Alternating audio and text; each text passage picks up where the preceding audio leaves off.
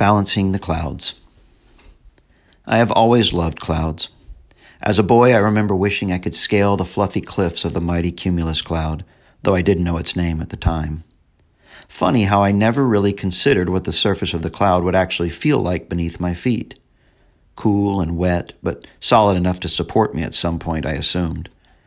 And what child has not lain in the grass on a summer day and picked out faces, dragons, and giants in the puffy mounds sliding silently across the sky? They've always seemed somewhat miraculous to me. How often the mysteries of childhood are dispelled with the passage of time.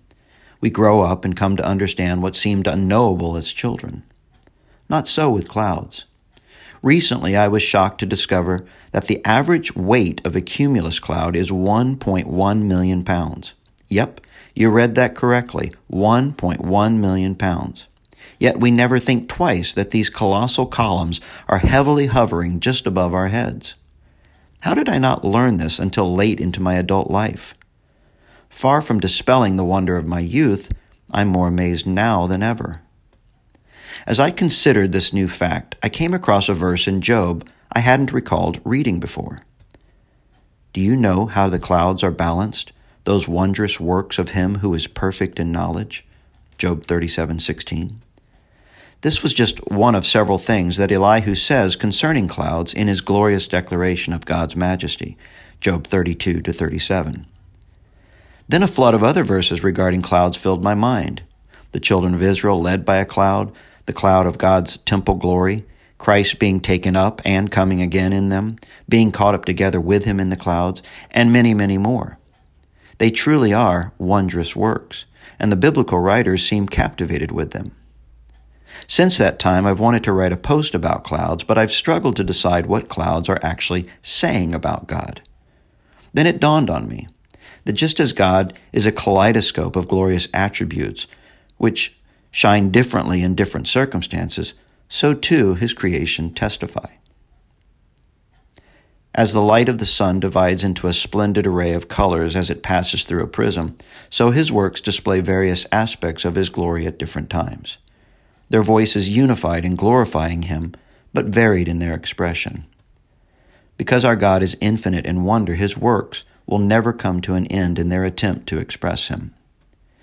Being relieved of trying to determine one monolithic testimony of the clouds, I relaxed and settled on just one. Clouds display God's faithfulness.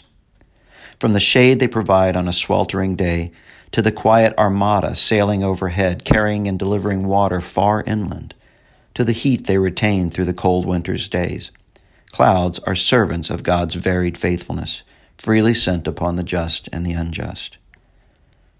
But as with all things God does, there is more than just utility to clouds. There is extravagant, expressive artistry in each vaporous form. Clouds are the sky's emotions, the facial expression of the heavens. Think of it. Without the clouds, the blue canvas of the sky above us would seem barren, void of feeling. Oh, I know we all love a blue sky, but I think it's more the delight of contrast than the thing itself. Consider only ever seeing a blue expanse above us, with no variation, no fire from the fading sunlight cast upon the sides of wispy clouds. Clouds create a feeling in the air.